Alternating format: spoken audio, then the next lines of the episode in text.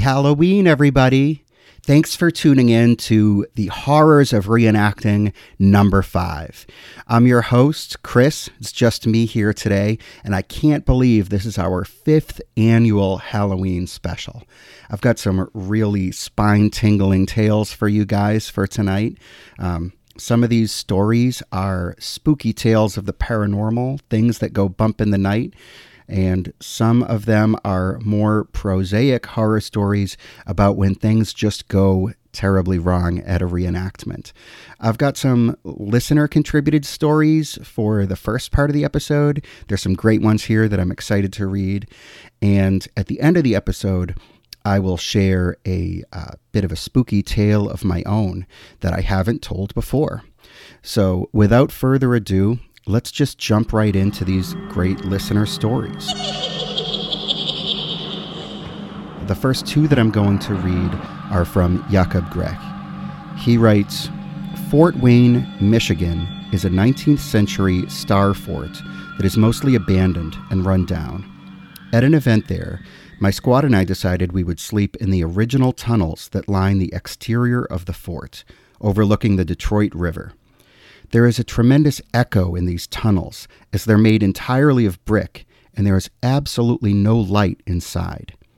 Throughout the night, I kept thinking that members of my squad were whispering to each other, but every time I would lift up my head, everyone was asleep.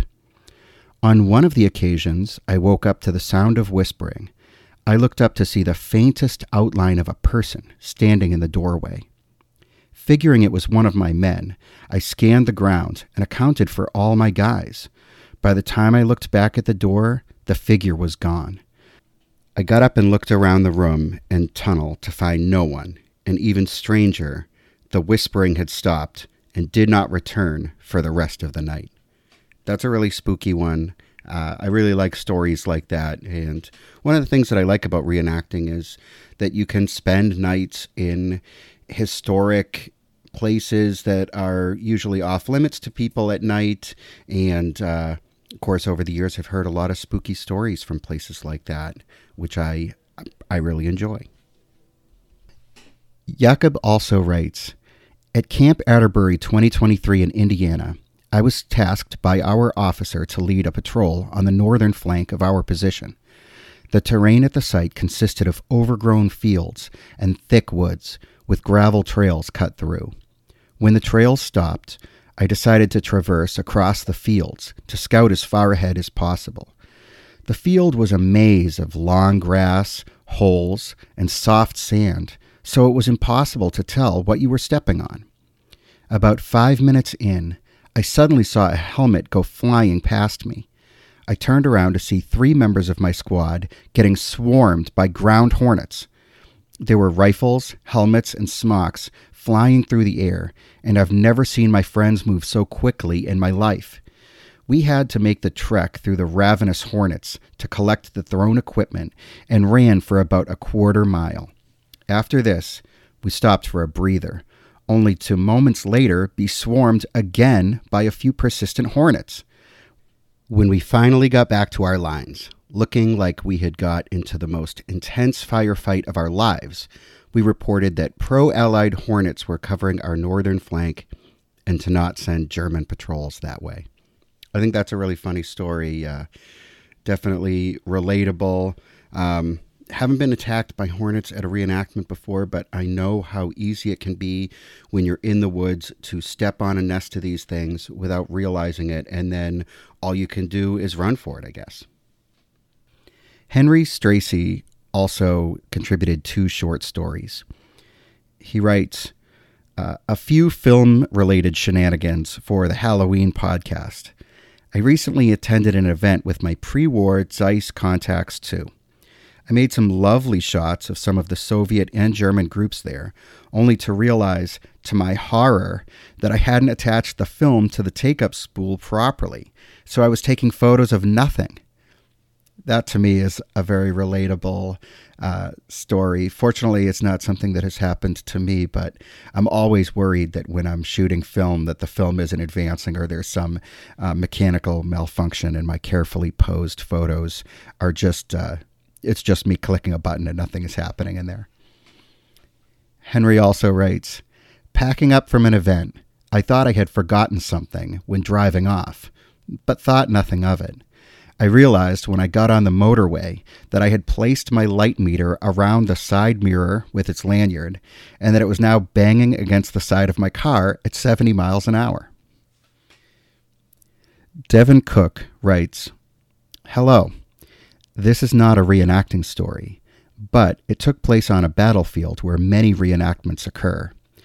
I'm friends with an individual who owns a significant amount of land right in the center of where the American Civil War Battle of Shiloh took place.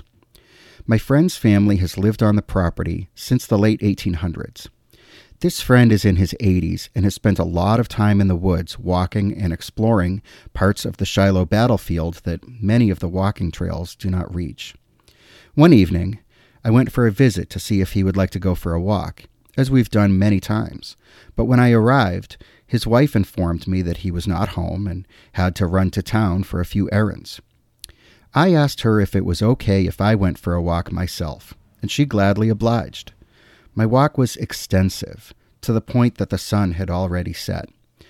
I had my headphones in and was walking along, enjoying the cool of the night, when I began to smell tobacco I stopped and pulled my headphones off, expecting that perhaps my friend had decided to come out for a walk once he'd gotten home. He smoked a pipe, so I assumed I was downwind of him, maybe. But as I listened, I did not hear anything. I did not hear the sound of leaves crunching as somebody walked. I never heard anybody say a word. I was a little spooked, so I put my headphones back in and kept walking. I had not gotten far when I began to smell liniment and felt the air temperature drop dramatically. At that moment, I decided to end my walk. I never heard or saw anything, and to be honest, I never really felt afraid. But at the same time, as I was walking out of those woods, I felt like I could not escape them quickly enough. I got back to my friend's house and told his wife about my experience. She asked which direction I had gone in, and when I told her, she just smiled and said, Oh, he's experienced the same thing many times. The area you were in was a field hospital where they took the dead and wounded. I have not visited those woods since.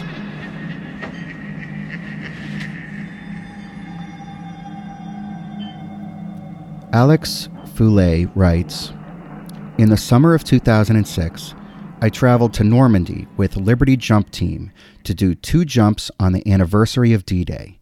We did a jump on June 5th near La Fière Bridge, and then on June 6th next to the Hippodrome in Carentan. Both jumps went great, and I was able to experience something I'd never thought I'd be able to. Now, to the spooks. Upon arriving in Normandy in late May, we stayed at a friend's chateau outside Sainte-Mère-Église and not far at all from La Fière Bridge. During our time here, we metal detected and dug up tons of relics, including an anti tank mine. Based on the relics, this was clearly an area of heavy fighting on D Day in the days that followed. When we arrived at the chateau, a group of us were all amped up to be in a place with so much history. That first night, my friend Matt and myself got kitted up in all our airborne gear borrowed some deactivated weapons from our French host, and went for a midnight stroll around the area. We walked over to General Gavin's foxhole, guarded by an easily jumped chain link fence, and continued down the main road from the bridge. I was walking on one side of the road, and Matt on the other. At one point, I looked over to Matt, and I swear to God, there were six to eight more men dressed in full airborne kit following behind him. I did a double take, and these ghostly images were gone. In my own head, I just thought it was a trick of my eyes, being so late at night and jet lagged. It spooked me enough that I crossed the road to walk behind Matt. We walked about a hundred yards down the road when Matt stopped, turned to me, and said, I know you just crossed the road to walk behind me, and I can hear your boots walking behind me. But before you crossed over, I heard the same boot sounds, but more of them. I told Matt what I had seen before I crossed the road, and our blood ran cold. Needless to say, we ran back to the chateau to tell the other jump team members what we had seen and heard. To this day, I'm convinced that we had the spirits of some of the men behind us on that walk. We all had great jumps and open chutes, and I'm sure those men made sure we did. That's a great story. I've never had an opportunity to do any kind of World War II reenacting on a World War II battlefield. That sounds really cool. Um, but I have done some reenactments in the past on other types of historical battlefields.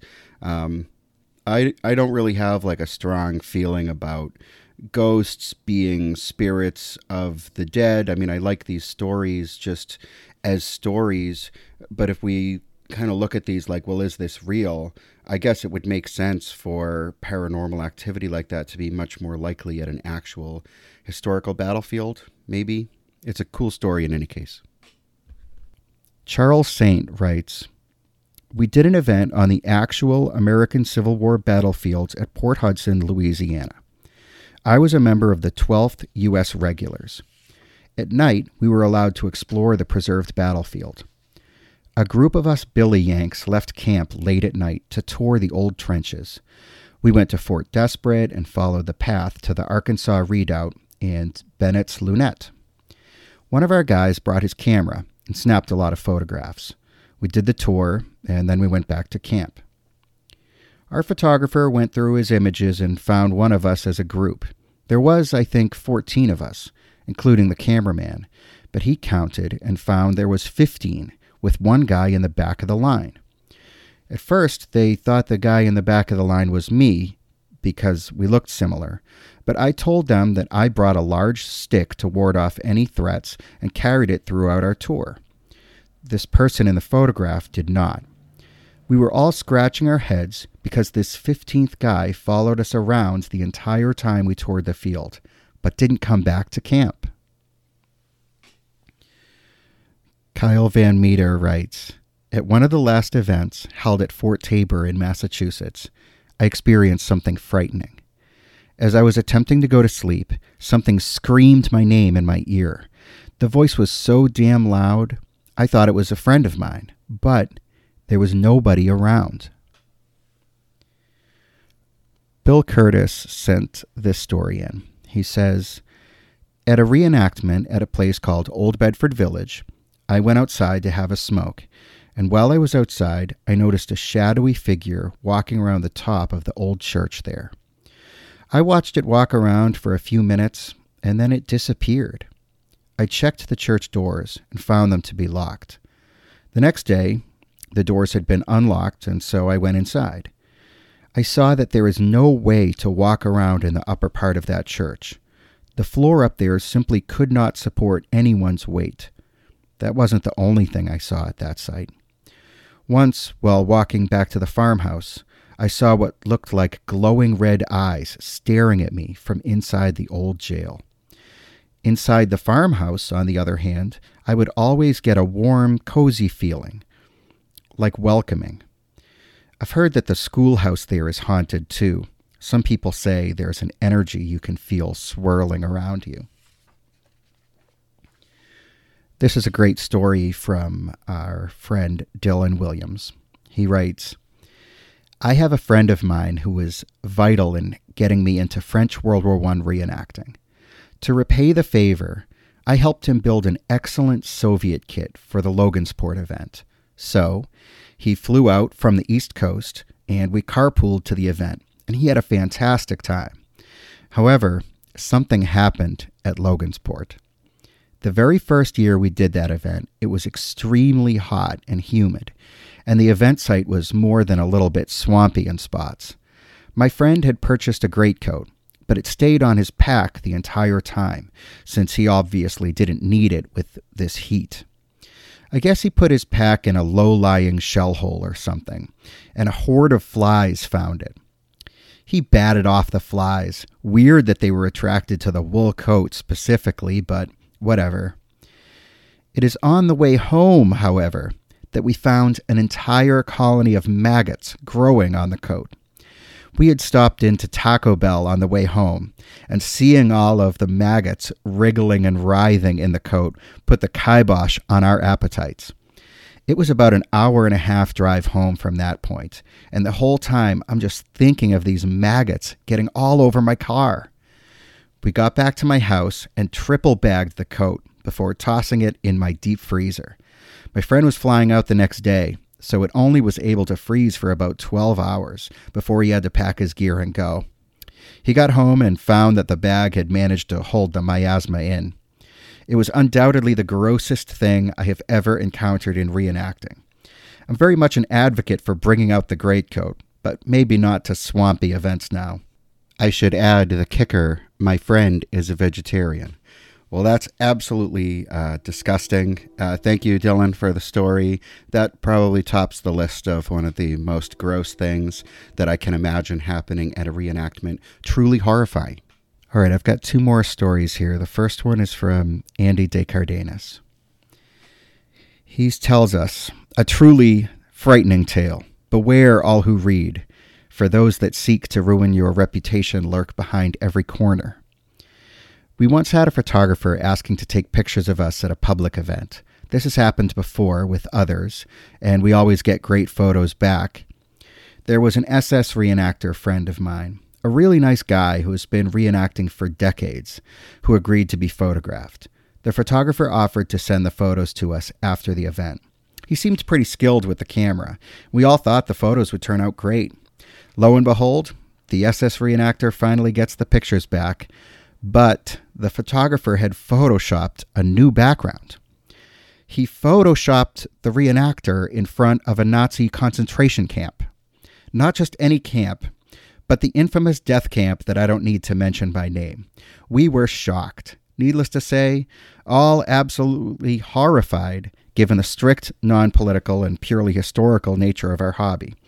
The SS reenactor gave the photographer a stern talking to, ensured the photos were deleted, and I never saw that photographer at an event again. This is uh, my favorite of these listener stories, and I've saved it for last. It's from Sean Godfrey. He says, We used to have a week long World War II event in a state I lived in. One year, something weird happened to a friend and me. It was Friday or Saturday night, Time has taken the particulars, but the field kitchen had been late in making food, so by the time I strapped on the pack, it was nearly 10 p.m. It was a long walk to the position everyone was at, along a winding forest route, up and down hills. We set out, just myself and him as someone to make sure I wasn't lost. We were about eight minutes in, walking up and down hills through a pitch black night, when we had a realization.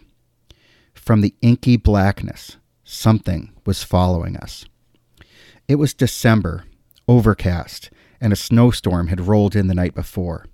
Most of the GIs had canceled, and we knew there were but four or five of them just getting drunk in their camp. By all means, we should have been alone.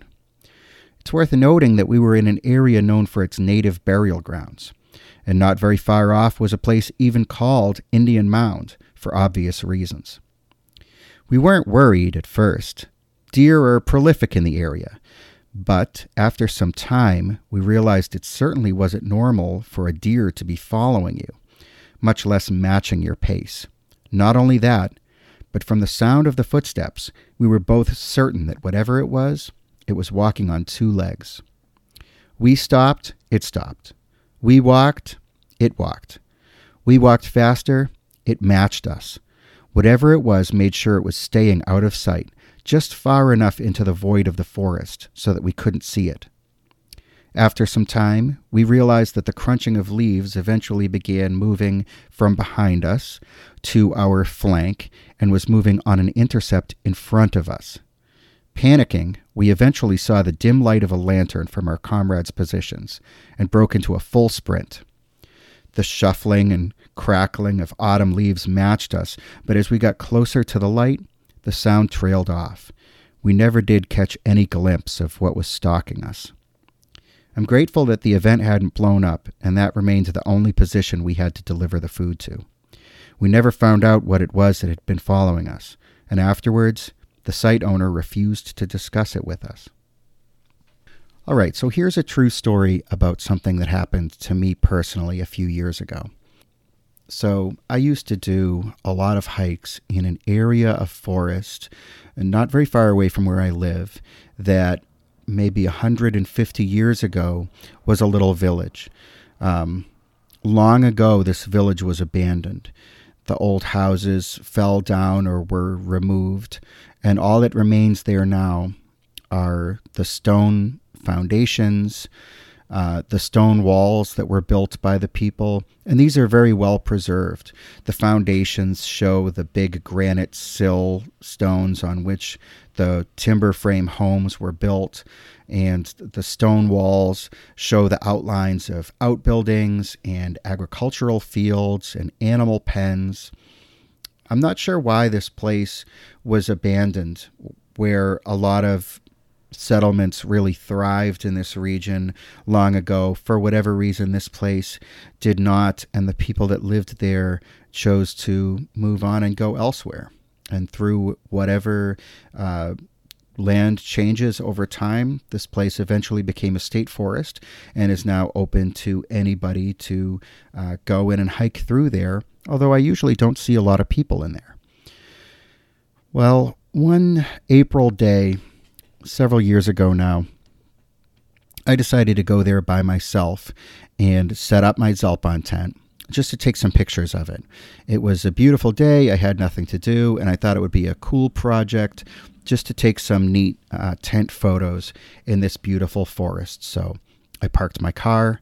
I shouldered my pack with the tent and everything in it that I needed for this little photo shoot that I wanted to do, and I headed into the woods. The walk from where I parked my car to where I wanted to take the pictures was kind of a long one. And it wound past a little stream and up a steep, rocky slope that was challenging to navigate. And at the top of that slope, there was a big flat area, and that's where the old abandoned settlement began. And I looked at the cellar holes and the big columns that had once supported fireplaces and chimneys long ago. And um, I kept walking along the road with both sides of this old 18th or 19th century built carriage trail being lined with the stone walls that are so common and typical in forests here in New England. And I looked at the walls as I walked, and as I got further away from those cellar holes, the walls became less defined. They became more hastily or sloppier built. They became lower to the ground. And eventually I came to a spot on that road where the walls were gone. And when I got to the place where there was no walls, I suddenly developed a very difficult to describe feeling that I don't think I had ever felt before. Uh, basically, I was I was stricken with terror. I felt that I was in danger. I felt like somebody or something was watching me. Um, this is very unusual. I spend a lot of time outdoors by myself, looking for arrowheads or doing hikes or even camping stuff by myself. I'm very used to being in open spaces or forests or wilderness areas alone. Um, but suddenly I had this almost childish fear of being alone out there. And I tried to push it away and, and ignore it, but it was, uh, it was really a remarkable emotion that caused me to walk faster, pick up my step. So I hurried along, feeling creeped out for no reason at all. I mean, it was a beautiful sunny day. It was nothing to be afraid of.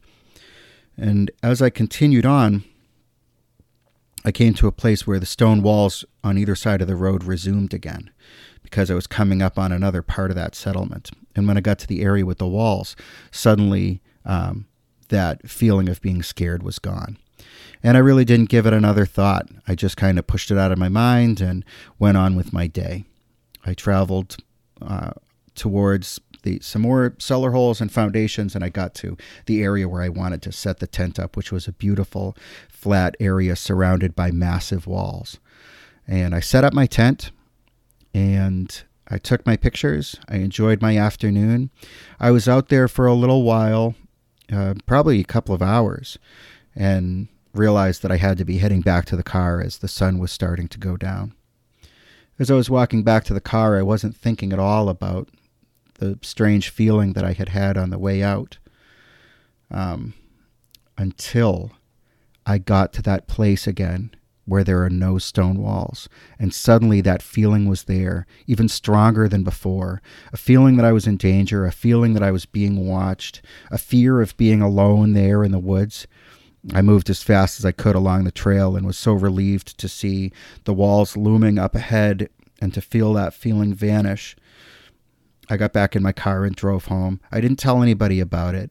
I felt embarrassed about it. I probably didn't even really think about it again. Just one of those strange things that happens. Well, my friends and I used to do um, some kit hikes in those woods. Most of the time, the guidelines for these hikes was was that we would dress as if we were um, prisoners of war who had been discharged from a POW camp um, after autumn 1945 and we were trying to make our way home. This was a really kind of a fun form of a sort of reenactment adjacent hike. The post-war scenario meant that we didn't have to worry about carrying weapons or unneeded gear. We could just focus on wearing overcoats um, you know, comfortable outdoor warm clothing as needed and sort of live out of our packs for a day. Um, sometimes we would have like a, a, sort of a scenario, and then other times it would be kind of more free form and less structured with maybe sort of relaxed guidelines about what would constitute an impression for a given day. And we would take pictures and maybe do some uh, first person make believe stuff, and it would be it would be fun, and it was kind of its own sort of form of reenactment. So. Um, on one particular occasion, we had a bunch of guys on a weekend who wanted to do one of these kit hikes. And I thought it would be interesting to show these people the old abandoned ghost settlement in the forest. And so uh, we all loaded up into my car uh, with our gear on, and we headed out to the place where we were going to do the hike. So it was a long day in the woods. We covered a huge amount of ground. I arranged it so that we would be passing through the area uh, with the the stone foundations and stuff sort of on the way back to the car at the end of the day. It was a really beautiful autumn day. We passed some big ponds with beaver dams and the remains of autumn foliage, and the temperature was low. The air was crisp. It was just one of those wonderful days out that you love to spend in the forest. And of course, as we're wrapping it up, we're walking back, and now we're walking sort of past the area where I had had set the tent up previously in the first part of the story. And we're walking along the road, and we get to that place there where there are no stone walls. And I thought to myself, I had a memory. I thought, oh wow, this is where that strange, uh, where I had that strange feeling long ago. And the moment I had that thought, I heard a voice from behind me, and it was one of my friends. And he said, Well, this is kind of a creepy spot, isn't it? And I whipped around right away. And I said, Why did you say that? And he looked surprised and he said, I don't know. It just just felt like a creepy place. I said, What's creepy about it? Because the thing about this place is that it's not any more or less creepy than anywhere else in those woods. It's just a path brightly lit with trees. You know, it's not some spooky thing out of a Disney uh, haunted house or anything like that. I said, "Why why why did you find this place to be creepy?" He said, "I don't know. It just felt creepy." And I said it was a creepy place. I don't really know why. And that that's when I told him about the weird feeling that I had had on the previous occasion. And um, I will say, since then, uh, I have brought lots of other people out there and have always been sort of attuned to this spot and to see if anybody else has any other uh, feeling about it, but nobody has ever uh, mentioned to me that they had any kind of a weird feeling there. And I have never had a weird feeling there again myself. A weird uh, postscript to this story was about when we got back to my car that day. Now, because we had gone in my car, I had to rearrange some stuff in my back seat so that I could fit uh, the people who were coming with us. And when we got back to the car, I found that my car was locked just as I had left it, but inside, all of the stuff in the back seat and in the back of the car had been totally moved around like it had been rummaged through and tossed. There was stuff on the floor. Um, there was stuff all over the back of the car. Everyone uh, asserted that it had been orderly when we left. No one was, you know, I, I would have seen somebody if if one of our guys before we left was like scrambling through my things trying to find something that fell out of his pocket or something like that. I would have seen it. Um, so that was totally mysterious and spooky. And then when I turned the key to turn on my car, the clock in my car had reset to uh, 12 o'clock. And that had never happened before, and it never happened again. It was just that one time. So, kind of a spooky uh, story. I'm not making any claims about what happened there. It's just one of those weird things that happens to a person in their life, I guess.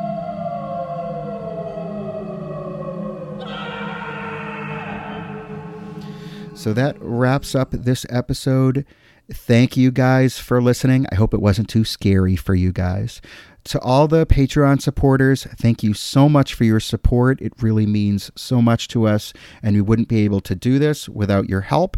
If you're interested in being a Patreon supporter, you can sign up at Patreon for as little as just a few dollars a month, and if you pay $5 or more, um, you get access to a special bonus episode that we do record every month. So, guys, thank you for listening. Stay safe. Uh, don't let the ghosts frighten you too much. And to everybody out there, I'll see you in the field.